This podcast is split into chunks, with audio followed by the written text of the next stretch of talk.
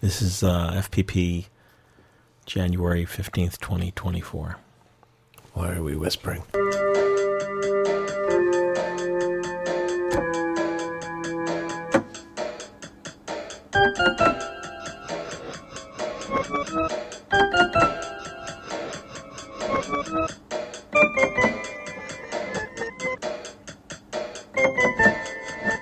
Why don't we do the whole show like this?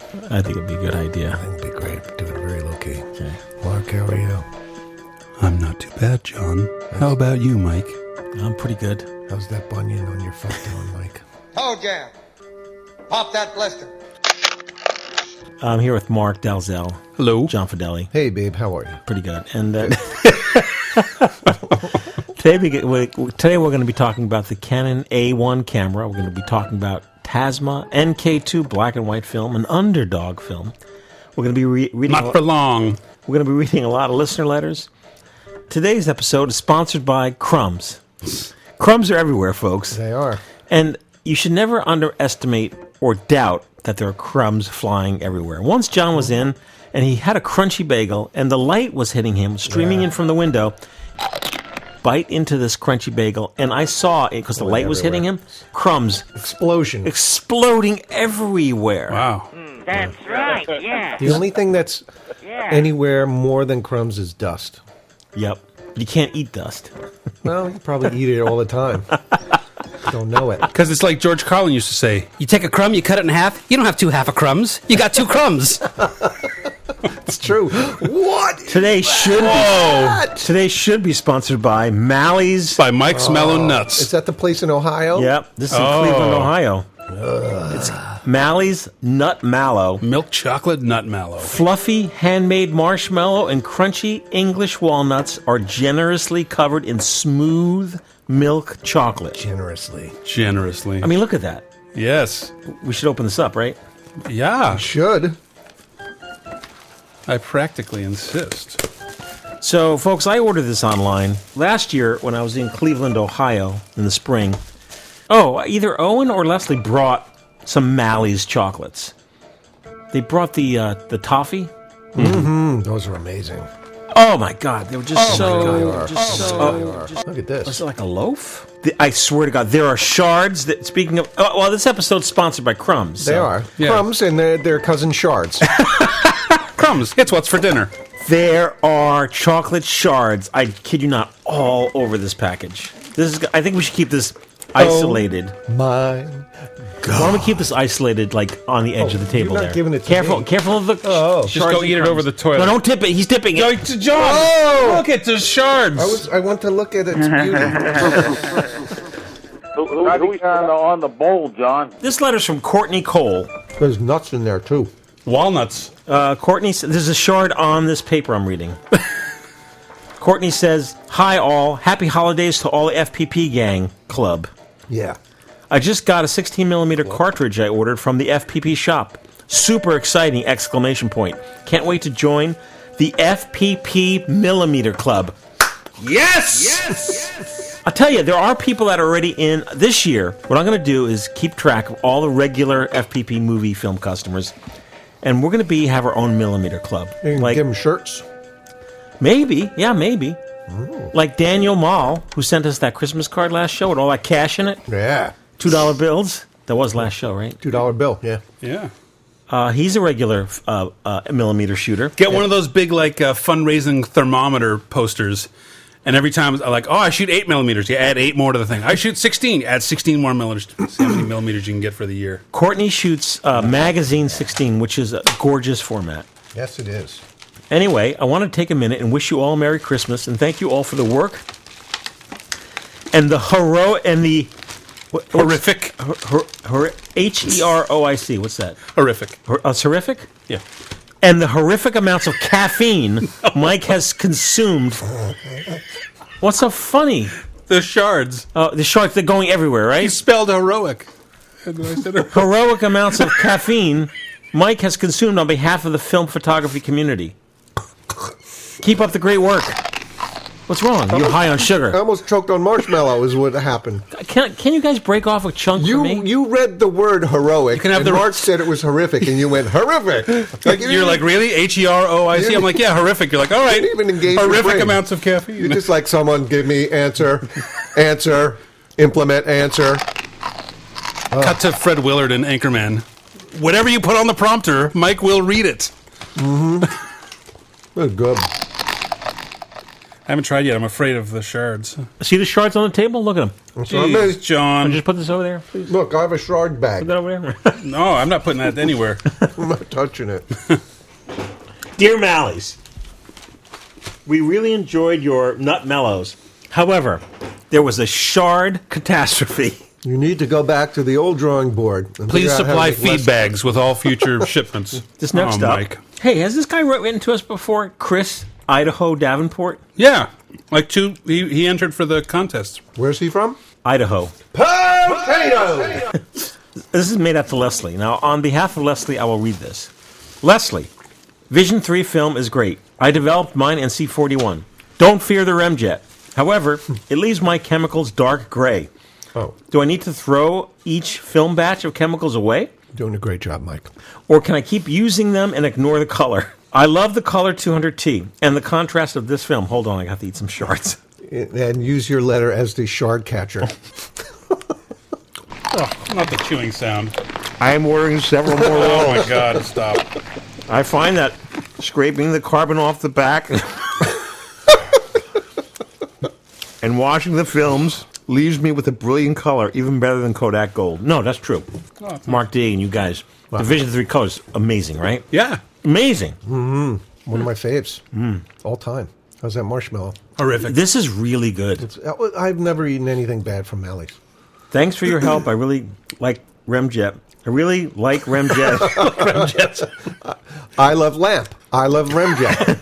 but I, I doubt I'll get my friends to try it. No one develops their own film anyway. what do you Thanks. Be safe. Well, Chris, all Oh. the cool people develop their own. mean? Yeah. the Remjet. I mean, this is this this show is aptly dedicated to shards and crumbs. Yes. The shards of Remjet in left in your developer are harmless. They're just ugly, ugly to look at, and the They're not color. going to get stuck on uh, other film. But I don't get that in my developer. So maybe uh, is he like crazy agitating or something? I don't get black in my. So the Remjet on the Vision 3 film, folks, is it's a black carbon base that's not on your typical C41 film. So do you take your Remjet off first or at the No, at last? the end, Yeah. You, uh, in the final wash, I When take you it put- off squeegee it off, right? When you, y- yeah, or with your thumb. with my fingers. Yeah. Or when you pour when you pour your developer back in, you don't have all like I've sediment. never, I've never had like flex or sediment before. Yeah, I no. did. I have. Oh, okay. Chris, don't sweat it, man. It's all it's all good. It's all good, man. Don't be scared. Before we I do ain't an scared. entire show without Mark ever getting a chance to do a review, which happened like what, for like a year? Yes. Like didn't you used to come to the show like the bring- whole gang would be here and like you would never get to your Never. segment. Yeah. It's most every time he comes. Well, it used to be in the old days. We did like four episodes a month, and then every episode I would review two cameras. So I was like bringing eight cameras a month. It was crazy. Nuts. It was nuts. It also was walnuts. on this show, John's going to be talking about the Kodak M35 Mm. camera filters. oh, Why don't we talk about that first when we come back? Hey, we'll be back. Brought to you by Kodak, whose new instant cameras and dependable Kodak film help you remember the times of your life. Kodak. Someone took this instant picture of me just a few minutes ago. And whether they took it with a camera, with a motor, one without, one that folds or one that doesn't, really matters very little. What matters is that it began with this Kodak instant print film. That's where the color comes from. But the only way to end up with color by Kodak is to begin with Kodak instant print film. And the only way to use Kodak instant print film is to begin with a Kodak instant camera. Hey, we're back. Welcome to John's one word review. Fun! Fun! Fun! So, the M35 camera, right? Oh, look, it's Justin. Justin. This just in. Justin. What's going on? Oh, oh, you're taking off for the day? Yes. Okay. Uh-huh. Hey, sincerely, tell Trinity thanks so much for those cookies. Oh, you're welcome. Those They were awesome. those cookies went faster than the Ollie boxes. uh, Mark's like, hey, I didn't get any. Last time I was here, you thanked him for something I didn't get either. no, they were great. Tell her, tell her, thank you so much. So the fine folks at Kodak sent us a box with like goodies in it, and one of the goodies was the Kodak camera filters that go on either the M35 point and shoot camera or the M38 point and shoot camera. What's the And, difference? Uh, the M38 is very similar to 35. It has a few more bells and whistles, which Like I don't. what? I'm sorry you asked because I don't know. Oh, jeez. The M35, which we carry here at the FPP, it's just simple point and shoot camera. Has Mm-hmm. flash on and off. Takes pretty decent, you know, snapshot pictures. Mm-hmm. But John was given an assignment. He was given a roll of uh, Kodak Max 400 and the filters. I only use two of them because one is the uh, selfie. Oh, okay. Is the selfie filter even relevant Yeah, anymore? Yeah. I, I shot with the you selfie shot with it filter. and it looked great. Looked great. The lenses weren't enough so that the, f- the uh, selfie photo looks great. And the mirror helps a lot. I didn't get to shoot the star filter in bright light, like outdoors. I shot it indoors with a Right. flash. So I didn't see the definition that may or may not have shown up if you were shooting outside, like if you shoot the sky or something, or you're just outside in a bright light source. In other packages, you get different filters. This one just happened to have the star in it. There's a heart and also just a center circle. And I think the results I got were more like the center circle, where everything around the edges was, you know, deeply vignetted, and the center was nice and crisp. So I shot it of some people playing music at a jazz club, and I was super happy with the way those sh- those shots looked with the star filter on it. Super positive. Uh, and then I shot my daughter in her bedroom with the pink filter over the lens. And I got to say, for that application, I was very pleased with the shots. That is so bright. I, I actually felt heat from that too. Uh, so I was very pleased with the results. The pink filter added like it, it's not over, it's not a huge amount of color, so it didn't deeply saturate the picture to the point that it was like just this pink mess. Right. So it was uh, it was a nice touch, and I was very pleased with it. So these are fun. How much do these go for? You know, I don't know if those are available yet. Oh, really? Yeah, the Kodak camera filters for the M35 and M38 camera. And the thing about it is, you don't know what filters you're getting, do you? No, it's a secret. Are you sure? Oh wait, On the back it says it. it it tells you what the varieties are, but it doesn't tell you which one comes in the package, does it? No, I'm guessing you can get these as of right now on Amazon and certainly on eBay. Uh, a lot of times these get first get introduced in Asia Mm. and then they come over to the U.S. I don't, so I don't know the I don't know the retail price of these. Oh, okay. Well, the good news is it's suggested for ages eight plus. So. Yeah, But it sticks right on the front. These things stick right on the front of the camera. Yeah. It's a plastic camera, so you got to be a little careful, and it's not Yeah. like a, a perfect fit. But yeah. I mean, the M35 has its challenges. One of the main challenges is that the uh, the counter is like where you see how many exposures you Hmm. Ah, that's have the problem. Yes. is so small. so freaking tiny. so you can't even see it. Yeah. But it's a camera that honestly, this kind of camera you just have in your pocket all the time.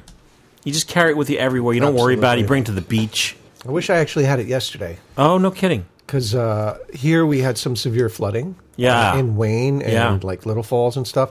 So I was trying to make it to the Costco, and in order to get around all of the flooding, I had to go through these back roads that I've never been before in East Hanover and Livingston area. Hmm. And I'm like, oh, I wish I had a camera with me, and that would have been perfect application for it. That little little handheld plastic, fantastic. Well, I have a new assignment for you. For you both, actually. I'm ready to You- go, Chief. Are you up for an assignment? Fun I'll assignment. tell you in a minute. Okay, let me get it. Because I'm a professional photographer, people often ask me how to get their money's worth in a pocket camera. I recommend the Minolta Pocket Auto Pack 450E. It has an all glass lens, not plastic. Plus, the Minolta adjusts automatically for the correct flash exposure as you focus for beautiful stop action pictures. And for dramatic close ups, Minolta has an added lens the Minolta Pocket Auto Pack. Get a whole lot of camera for your money. Hey, we're back. Yes, sir. John and uh, Mark have an assignment. They're going to go out and shoot with these cameras. Oh, what is this? Co- What is it called? It's a motorized S88 Kodak film camera. So these guys are going to go shoot with it, and then in a future episode, we'll do a whole review. What do you want? Well, well You don't have to open it now. We'll, fi- we'll figure it out. But you want I'm to open curious it? to on- find out While we're- what, while we're sitting what's here. All right, go motorized. Okay, so these guys are so curious that they want to open it up. I don't think I don't know if this camera's even available in the, massage function. in the U.S.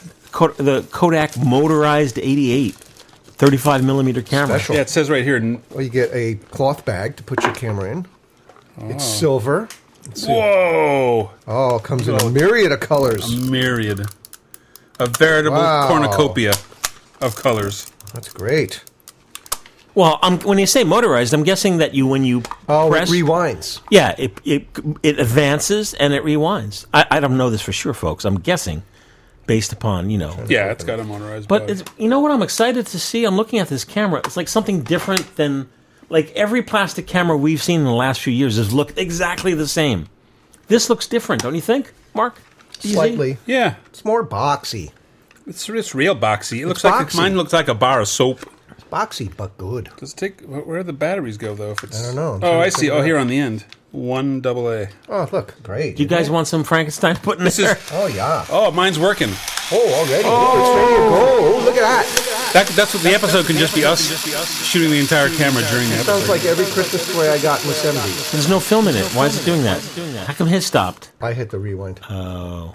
Let's talk about Mark's camera. Um, I have a bunch of them, and actually, in just sort of researching this one, the A1, I didn't realize that there were a- actually fancier versions. I sort of thought the A1 was the fancy one because it's the one that's always black, like it looked professional and it looked cool and serious. It turns out I didn't realize that the A series sort of is supposed to be aimed at the amateur photographer and that the A1 only came in black to make it look cool. So I, I, today I brought this uh, the A1. This is a super super clean, beautiful example of it. Uh, they came out 1978. They made them uh, between 78 and 85. Um, it, That's it, huh? that was it. It had a really short run. It was sort of came out to compete with very similar cameras that uh, Nikon, Minolta, Pentax, Olympus. Although I'm not going to talk about Olympus because I really don't know anything about them.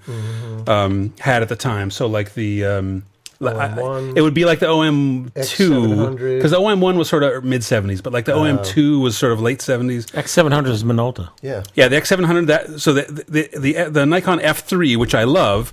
So this came out from 70, 78 to 85. The F3 was 1980 to 88, so same era. The uh, Pentax K1000 was 76 to 97. Wow. And the X700, which was 1981 to 1999. Can you believe they made that all the way up to Wow. 99? After this went out of production in 85 is when they s- pretty much switched over to EOS. So this was the A series was their last non autofocus like still fully manual. I mean, you could make EOS fully manual too, but you have no choice but to, to run this thing manual.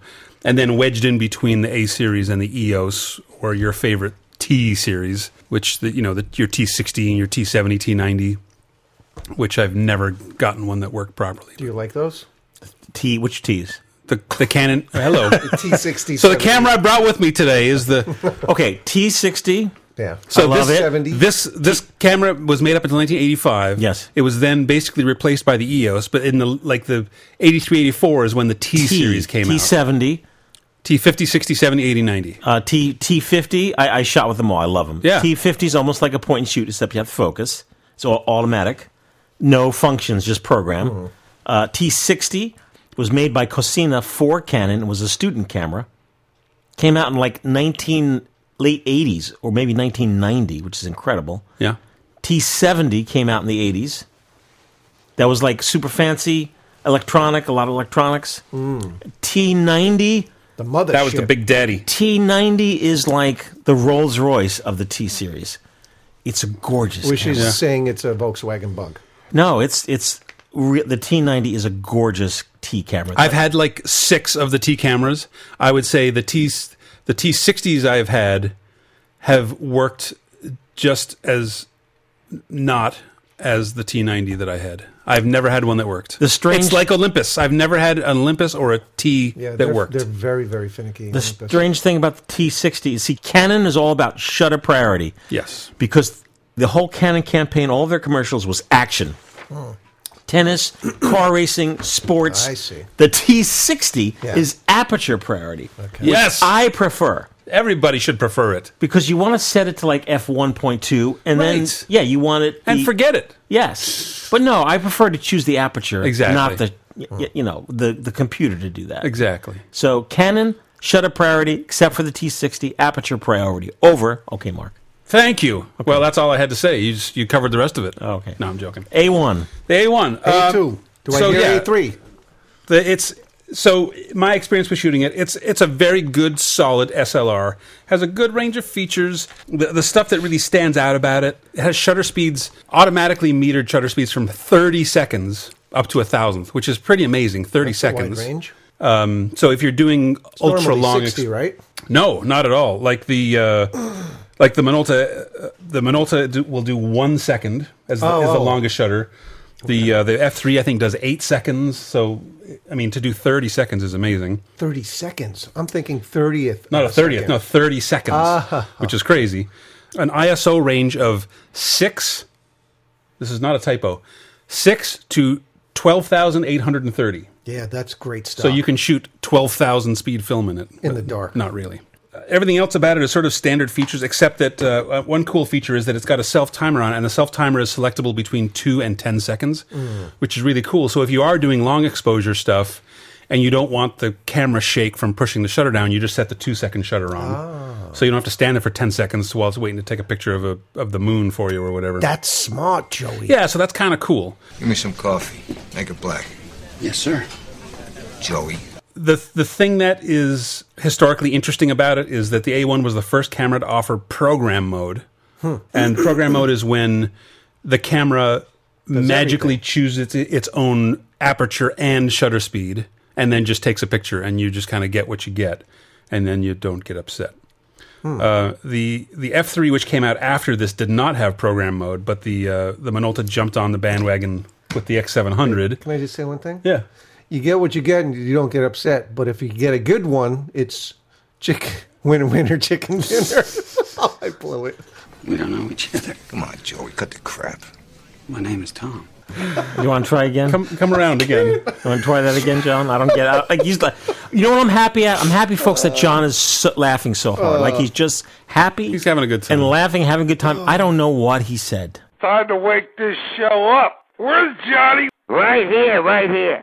Happy New Year's, John. This is your buddy Joey. I don't know what he said. If you do, podcast at filmphotographyproject.com or PO Box 264 Fairlawn, New Jersey 07410. Okay, let me try that It was- again. it was a heroic All right, effort. why I don't mean, a you say- horrific why don't you effort. say that again. Aperture priority uh, or program mode, you get what you get. The A1 was the first camera to offer program mode, which I still don't understand, and that's when the camera m- just automatically magically picks its own shutter speed and aperture and then just takes a picture and you you just kind of get what you get and you don't get upset. Yeah, but if you get a good one, it's winner winner chicken dinner. Just don't understand. I'm sorry. I got, I can't say it right because I was going to say I'll tell you chicken what's chicken happening winner here, dinner. folks. What he said is so perplexing that winner winner. You never heard the phrase winner winner chicken dinner. He took my un like I didn't laugh, so he took my energy from my laugh, and he ma- he he's a laugh sucker. That's, right. what you I'm are. a laugh vampire. Yes, he's he's a laugh. He said something that's so unfunny that I didn't laugh, but he took my laugh from me, and you laughed. Yes, You're a humor It, it vampire. enriched me, but it tasted horrible. well, now we're all drained of laughter. That's why your joke wasn't right. All right. Does anyone remember laughter? Okay. Sounds like a lot of supernatural baloney to me. Supernatural, perhaps. Baloney, perhaps not. Anyway, winner winner chicken dinner. Uh, so the F3, which came out after this camera, does not have program mode, uh, but uh, Minolta definitely jumped on the bandwagon. So the the at- when this came out, the XGM by Minolta was sort of their good, big, chunky, full featured SLR, and then as soon as the, the A1 came out. The um, Minolta X700 came out, which was the all black program mode Minolta SLR. Bought that in 1981. I bought it the first year they made it. Which one? The X700? Yeah. So I guess it's winner winner chicken dinner for me. that X700 was amazing. You got what you got, and you didn't get upset. It was am- amazingly popular. The TrackMan also had a It's a X700. great camera. Hey! It was I had everywhere. one. But it was way easier to use than the A1. Yes, and a really nice uh, viewfinder on the inside to help you Yes. zone in on your exposure. Exactly. These are all things that I'm about to say because. Sorry. No, no, no. That you're leading me right into it because I, I don't like this camera. I gotta It's fine. say, it's fine. Uh, it looks great. It's so cool that it, it was available in all black with the white the white logo. Yeah. It looks very professional. It looks very serious. And then, like I said, that like the three years later, Minolta was like, "Oh, that is kind of cool." So that's why the X700, same thing, pure black with the white lettering. Like the X700 looks awesome to hold. It feels great. The controls fall comfortably to hand in the parlance of our times. Uh, the winder is solid and smooth. The shutter button is big and raised way up, so it's easy to find when you have the camera up at your eye. Um, it's got that I can see if I can make it do it. It's got that classic Canon shutter wheeze, I call it. Oh! One time. It's like a mouse sneezing. exactly. Uh, got the wheeze. It's got the wheeze. And it ha- that's just that sort of 80s photography sound. If you're like, oh, guy's taking a picture and, and we're supposed to be in the early 80s. Chicka! Chicka! Actually, shooting it is way more complicated than like the one that I'm used to, which is the f3. The problem with it is uh, when you put it up to your eye, the shutter speed and the aperture are displayed at the bottom of the frame in this very cool looking little like Knight Rider red LED Mm-hmm. Mhm. segmented display. But you can't frame your subject and look at the numbers at the same time. So I, I would look through it, and then to see what my aperture and shutter speed was, I have to kind of like move the camera to look down at the numbers and then look back at what I'm shooting at. Okay. So you can't get it all in your eye at the same time. valid. Unlike the Nikon F3, specifically the H3 F3 HP, which is the one I normally use, the high point, which has a gigantic viewfinder on it, so it's really easy to see all that. Um, in aperture priority mode, and I'm gonna I'm gonna have a little like disclaimer here.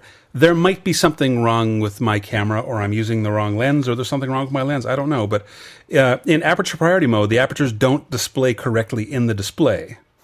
So- could be electronics fizzing, fizzling out. I don't know. I I mean, the camera seems to work perfectly. This thing obviously has very few miles on it, but I when I look through it and it says f three point five, but I'm Mhm. like, what? And I look back and the camera's at the camera's in auto mode, Mm-hmm. and I know I'm on aperture priority, so I should be selecting the aperture anyway. It, it doesn't seem to be working properly. Did not compute. So and and the little wheel that you adjust your aperture and your um, shutter speed under your right index finger is so tiny that you basically have to hold it up to your eye, meter it, take the camera away from your eye, get you know try again, meter it again, blah, blah, blah. and then even when you if you do have it up to your eye and you're making adjustments to get the meter to light up, you have to half press the button. So? Mhm. so if I That's want to what then the go in and Minolta do. change my Oh. my shutter sp- my my speeds i have to like reach over it like because this is how you adjust it so i have to Oh. half press it and then change it and then half press it again nope i changed it again so it's just a lot go- to do with your right index finger. yeah it's just a little awkward to shoot and it's hard to see the hard to see the thing anyway I'm just so thrilled to be reviewing a Canon. even though it's like a sort of a slightly negative review it looks great and it, and it sounds good too listen again oh it's great That's what people pay for. Yes. I did try it in program mode, which I don't understand. And it chooses really bizarre settings. So, like, I, I was playing with it and I've got a 1.4 lens on it. And in program mode, I went to take a picture and it suggested f2.5 at a 20th. like, what the hell is 2.5 to start with? But why would you choose 2.5 at a 20th instead of like 1.4 at a 100th or something? That's like, it, it NVT doesn't make any nuts. sense. Yeah. Like I don't know why the programmer would even let it shoot that slowly. So anyway, that's that's a bit of my gripes about it. Um, So I would say I love I, I don't shoot the K1000 as much, and I think now that I've looked at these and sort of compared these four cameras side by side, no offense to the Olympus, the A1, the X700, the F3, and the K1000. The K1000 is the one that I never shoot, and I know it's a legendary camera that everyone who was doing photography in the 70s and 80s was using. But to me, I think I figured out that it looks old fashioned because it is so silver and kind of sharp edges. And You have not shot with it. I've shot with it before, and I have a bunch of them. I have the I brown think one. And you don't fancy it. It just looks old fashioned. Well, don't you think that's part of the you know the allure of it though? Because it does look like a, almost like a classic camera, like a but it doesn't timeless- shoot like a No. classic camera. Like Well- I have more fun shooting with a Nikkor mat than a Yeah. K1000. Like there's something about it that just doesn't doesn't super appeal to me. Ooh, uh, I'm going to have to go ahead and disagree. disagree to disagree with you there, but mm, But the but the X700 and the uh, the A1 are gorgeous and black with their white lettering. Like they look modern and professional. And then the F3, obviously, with the red racing stripe down the side, is so Yeah. cool. Even though it doesn't have a hot shoe, and even Mm. though it's got Not you. it's got a lot of other limitations like the, you know the f3 does not have program mode it doesn't have a hot shoe it has hot shoe uh, the, the iso range remember i said the iso range on the a1 is 6 to 12000 the iso range on the f3 is only 100 to 400 Really? like it's so lame so you have to go into your, your push pull if you want to if i was going to shoot 3200 or Oh, something like yes. yeah so this is the brown k1000 these are cool where did you get that that's my personal didn't Didn't you have another one? Oh, uh, yeah, I Or have that one. was a, like a Super ME or something. No, I have a black K1000 and I have a this SE, which is what would you call that? Brown, like faux leather. Brown. Yeah. Uh, leatherette. Leatherette. Yeah. So would it uh, be fair to say that your final thought on this camera would be loser, loser, no chicken for you, sir? Loser, loser, drink your boozer.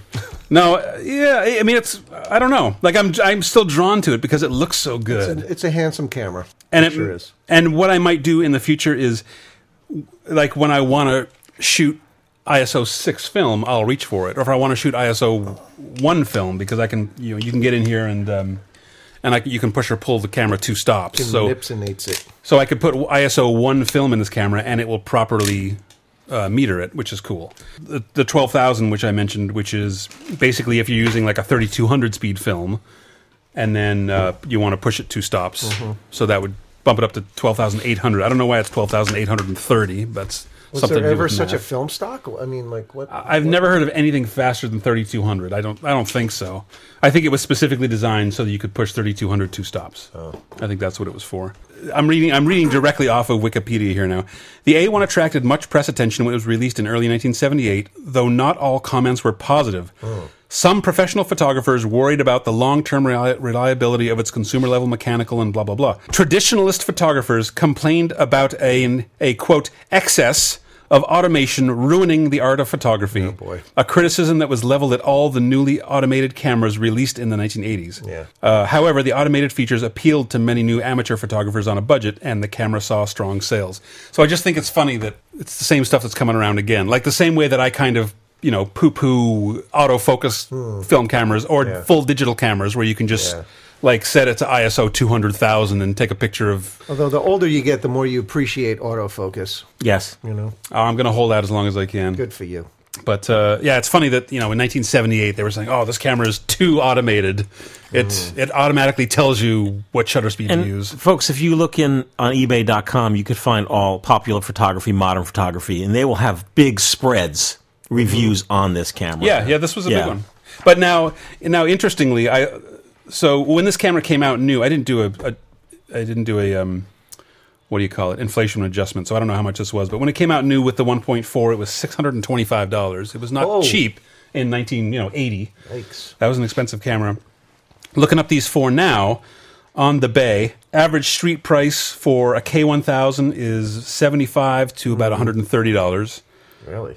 Prices Uh, have gone down, by the way. Yeah, Prices are going down. 2024. on some. Yes, on, on, some, things. Yeah. The Minolta X700 100 to 130. No way. The A1 120 to 150. These are sold items, right? This is an average of what they sell for in- Sell in, for, good okay. shape with a 1.4 lens. Okay. Really? Like tested, like you know, a good sample, not like untested dirty. Some guy found it. In the bottom Uh, of and then the Nikon F3 270 to 400. So the Nikon F3 is the one that has Yeah. definitely that's that's passed the test of consistent, for time. sure. even though it kind of has the worst features. It's by far the heaviest. It, like I'm, you know, I'm looking at all the specs. As far as features go, the F3 is the worst, but it just feels so good. It looks cool. It's got the red racing stripe. Like that one is just. I know, but you were talking about this camera today. I know. Well, I mean that that was the end of what I was just going to say. Is just that in the so end, what are you going to do with it? Ty makes fools of us all. What are you going to do with it? I'm just going to probably whip it in the ocean. no, I, I mean, what am I going to do with it? I'm going to put it back on the shelf. Like I was saying, I, what I'm going to start to do is use this when I want to shoot really low ISO stuff. Okay. The one benefit that I have with Nikon is that I've got my 1.2 lens and I don't have a 1.2 Minolta. But because this will Canon. meter, sorry, a 1.2 Canon, I do have 1.2 Minolta. Um, the the one benefit that this has Yes. is that it will meter internally down to ISO one Stop it. which is really cool For real. because the camera will go down to six, and then I can push or pull it two stops. On the adjuster bu- yeah, button. so I can pull it two more. Over, under. So it'll automatically expose Okay, okay. That's that's a big ISO plus. one. So that's cool. So That is t- cool. Tell your low ISO people or person Canon A1. the Canon A1, possibly other A series models. I, Right. I didn't check those, but the A1 will go down to one Okay. natively. And what Canon cameras will you be reviewing on the next show? like, are there stuff you have that you have not reviewed? I have E1. I have one of yeah. I have one of everything. I have an Okay. AT one, AV one. I have them all. Um, I just I just never really pull them out. But yeah, I'll make an effort to start pulling out some more camera, some more Canon stuff. out. Okay. Thank Win- you very much. Winner, winner, winner, chicken dinner. When we come back, we're going to be talking about Tasma and K2 black and white film. I don't know who had a better day, John Newcomb or me, because his great shots were mine too, with my Canon camera and Canon lenses, like a wide-angle lens, or this telephoto.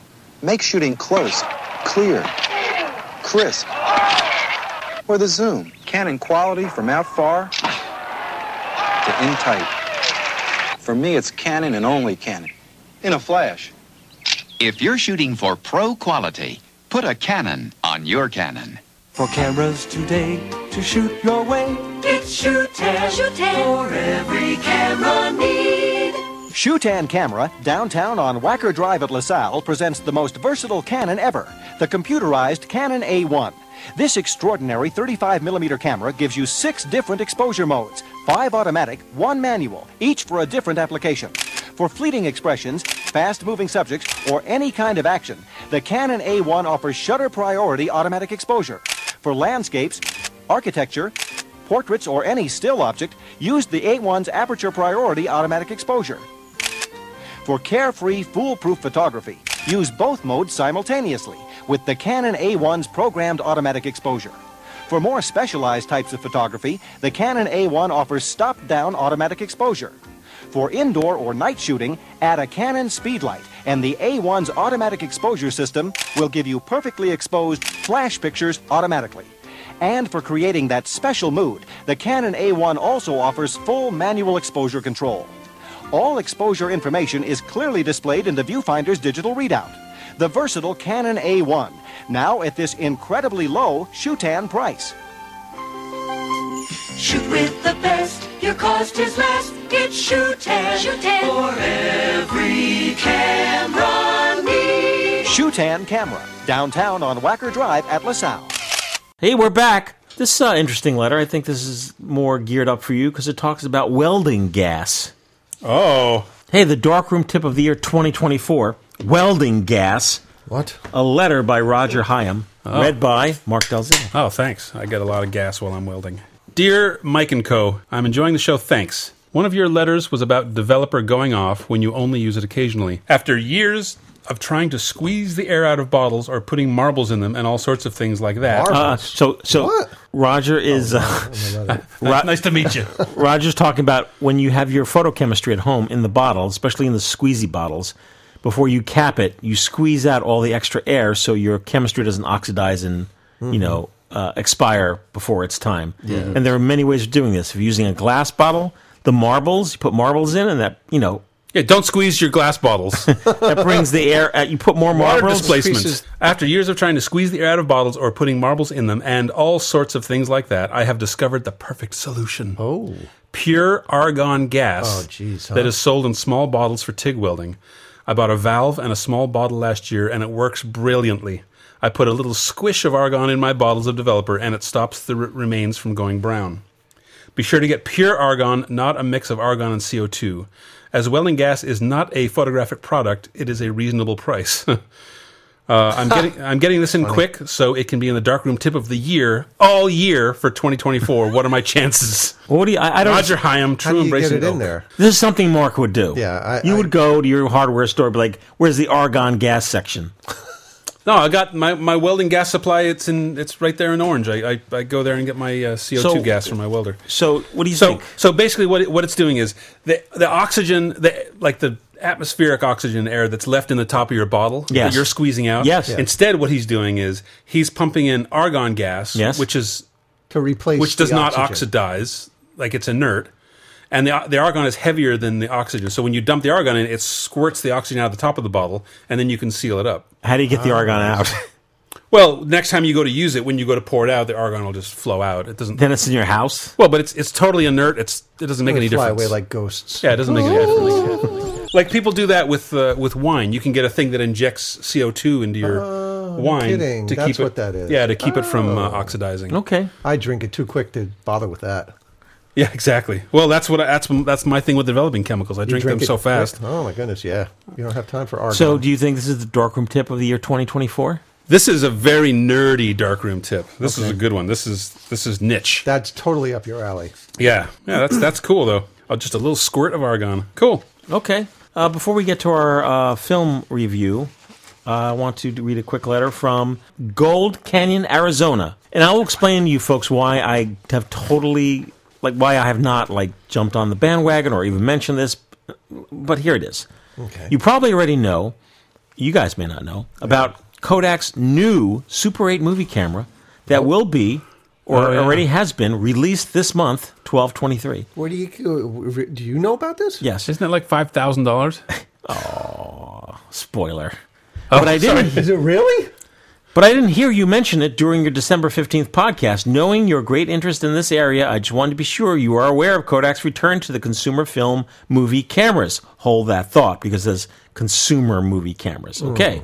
The camera looks like an interesting concept, a Super 8 camera that incorporates the digital elements, providing a modern shooting experience that will clu- include a 4 inch LCD display. What? Add audio to the movies. It records audio on yeah, a- it records audio. What? Not a- on the film. but on a little uh, Cassette that you can sync? No, on a, No, no, it records like MP3 audio in the camera as you're filming the On a movie. little card. and then you can sync them together later. Get yeah, it's cool. That's awesome. Yeah. And he says, I also want to thank you for the look into the art of movie making, for the oh, for the look into the art of movie making you have provided over the past. I am a still photographer that has been trying to figure out that genre for many years and can't see myself getting into film movies at this point. Yes. But listening to your talks about creating and the processing movies has been fascinating glimpse into an air, that area of photography. I know nothing about it. Learning experience, to be sure. Thank you very much. I know nothing. Uh, So I went to, you know, the fantastic inflation calculator. Yeah.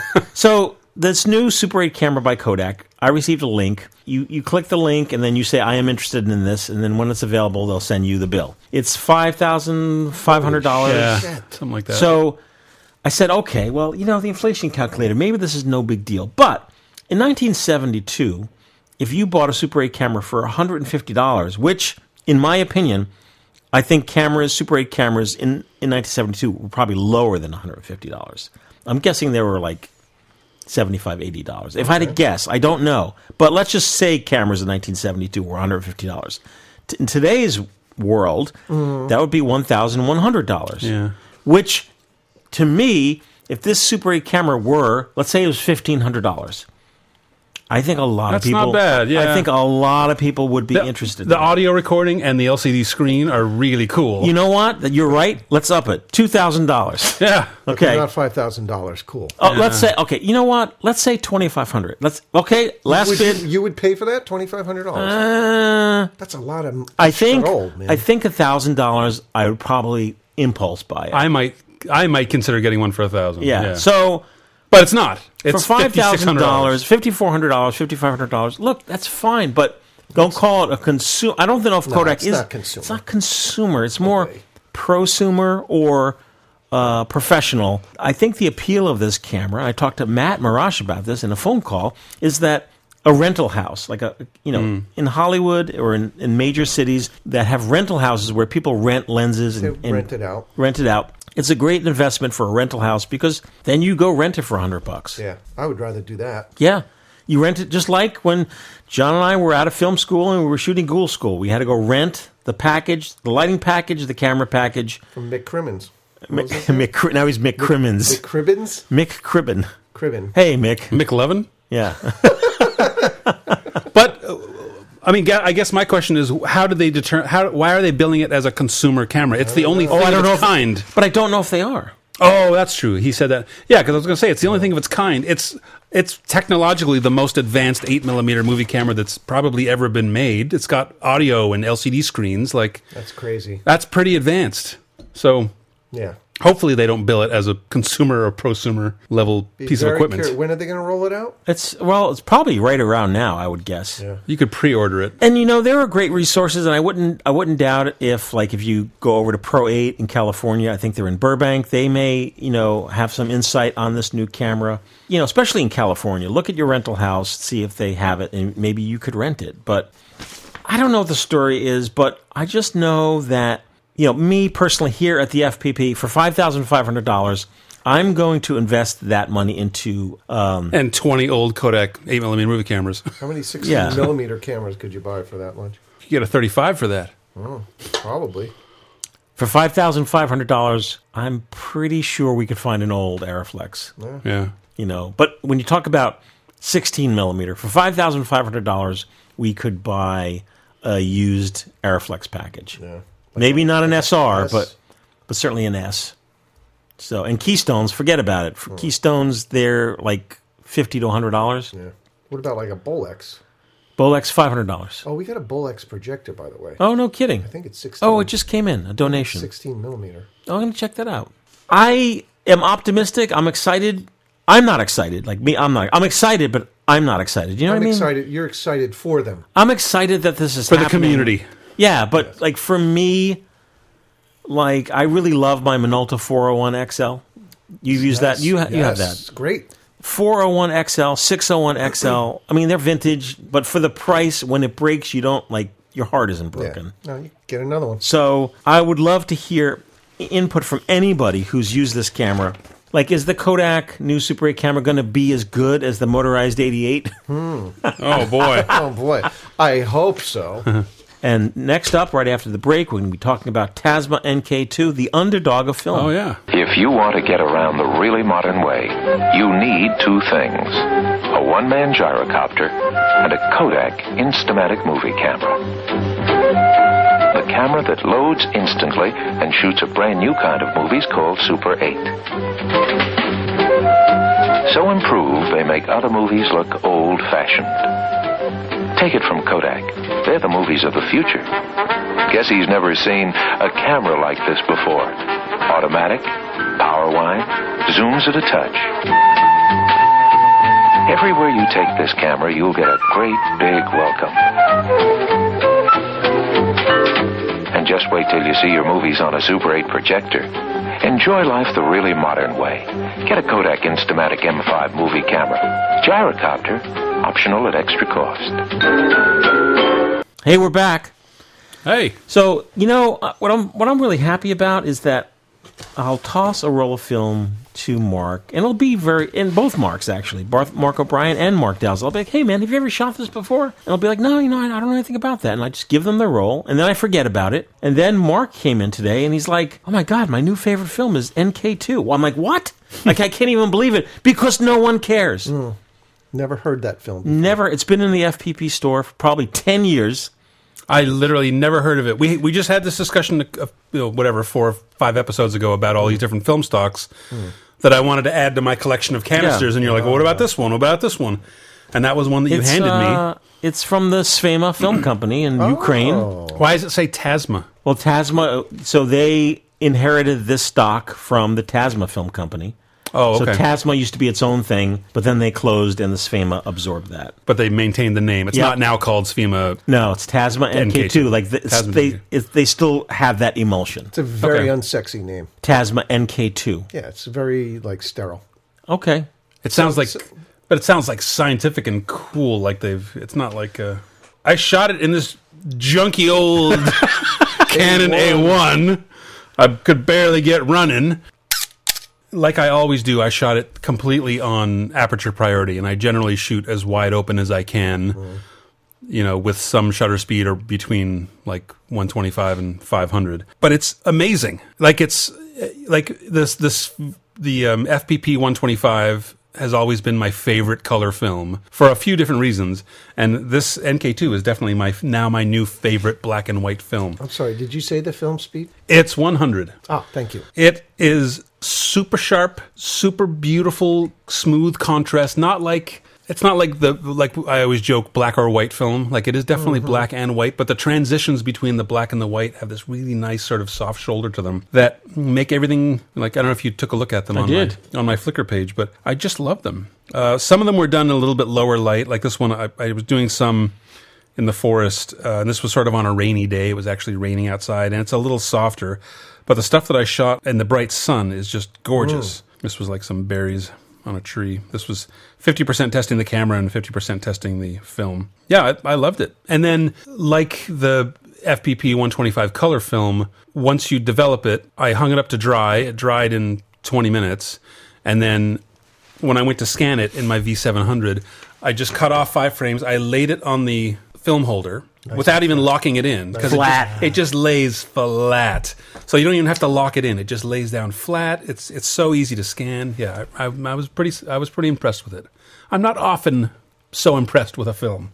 No, and and not not for bizarre reasons like LPD four or you know like oddball films. Like I was really impressed with it just as a good day to day shooting street photography black and white film. So I'm definitely going to be getting some more of that. Yeah, and I think it's 999 on the FPP site.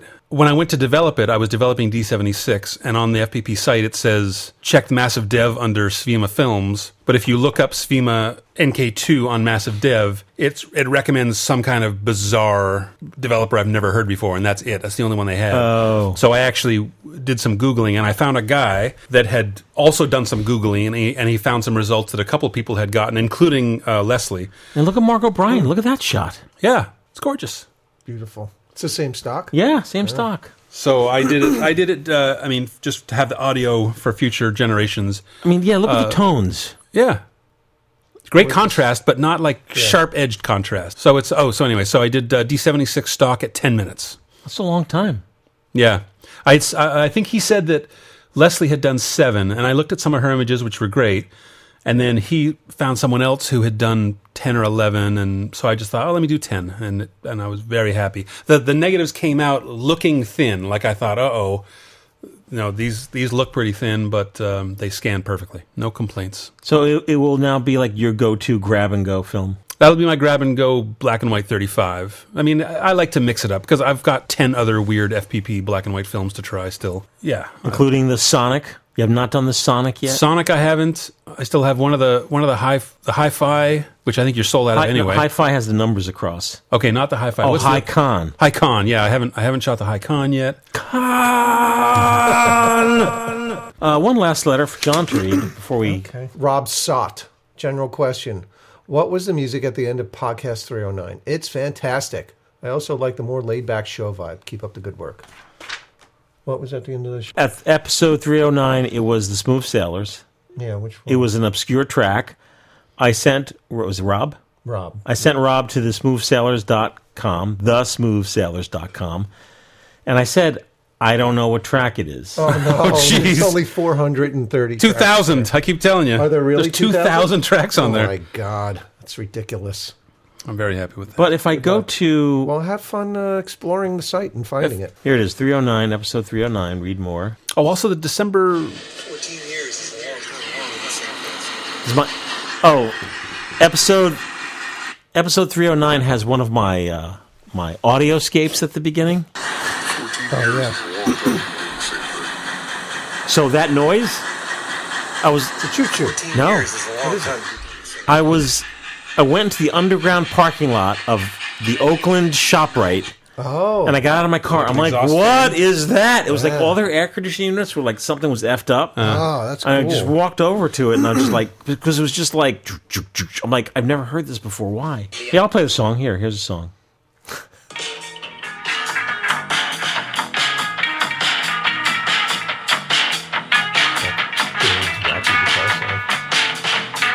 Good luck. That's the old studio. That's Pearl. I can tell by the sound of the room. That's a So Oh, that's small like the room. old one. Yeah, that's something from like before 2012. It's a very eclectic, fun tune, but it's wacky. Yeah.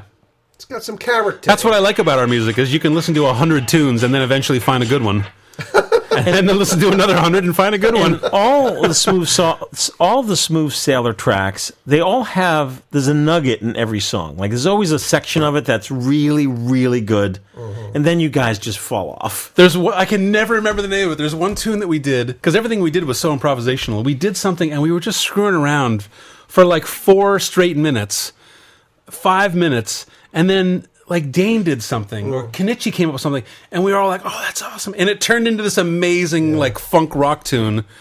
but you have to listen. You, gotta- have to listen to five minutes to Get find away it. through four minutes. Yeah, I can of- never remember the name of that track, but I always want to go back and listen to that part. But I have no idea where it Yeah. is because it's lost in Well, history here's now. something interesting. You know the song Cecilia by Paul Simon? Yeah. He said they got, you know, the the, the percussion track that opens to that. It's like boom, ja, ja, Yeah. He said they were in the studio. Somebody started banging on a guitar case, and then everybody started doing something, banging on stuff and clapping hands. And Paul Simon told the guy to roll tape, and they did like seven minutes of that, and they were listening back to it. And he's like, "Oh, that thirty seconds is really good." So they took thirty seconds. And they made a loop of it, and that's the percussion for the whole song. That's great. So sometimes you got to get through that seven minutes Yeah. of crap to get to the, you know, the diamond. Well, I think at the time when when Dane was mastering it at the end of the night, I told him just get rid of that first Yeah. five minutes, and he left it in. So all I know is that it's at least like eight minutes long, but it was awesome for the last three. Yeah, that was um, good times. Yeah. All right. Hey, folks. I want to thank you for joining us, podcast at filmphotographyproject.com. P.O. Box 264, Fair Lawn, New Jersey. Uh, I have to look at the, one of the letters that came in. Oh my God! Right So here. amazing. Oh seven four one zero. We'll see you around. See you in two weeks or maybe Oh, a month. Our next show is going to be our Valentine's Day show, all Uh, about amore. I have a camera called the Love Camera. I'll bring that one up. Okay. All right.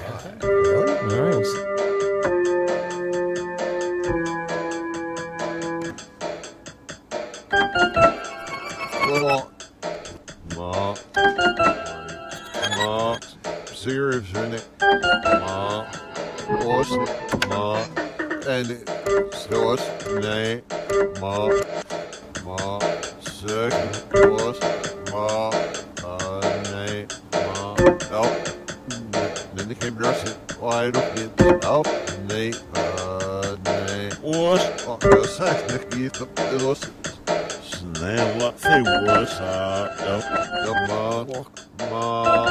Hör mig skyldigtelsma. Mig det hit ett narit. Nej. Ma. Hos. Ma.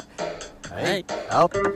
Ma, as we get to the line, with ma, now real. Skinny hello, so with the uh, nay, nay, Nick, Nicorex in, um,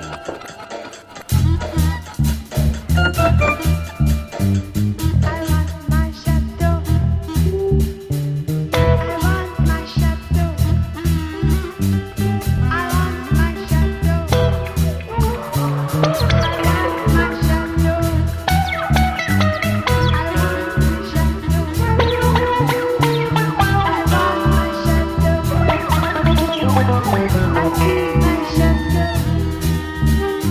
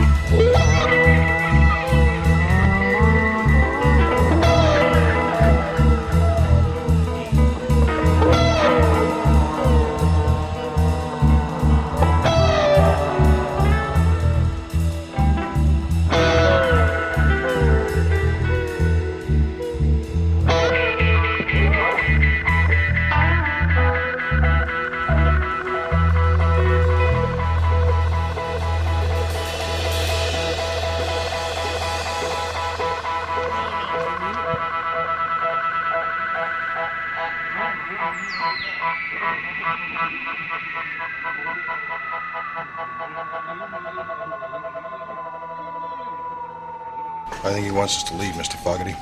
Do you know what he does when you don't like people, Mr. Fogarty? Yeah, I'm scared. We should leave before he goes all dirty hairy on us. I want to thank you for the coffee, Joey. It really is very good.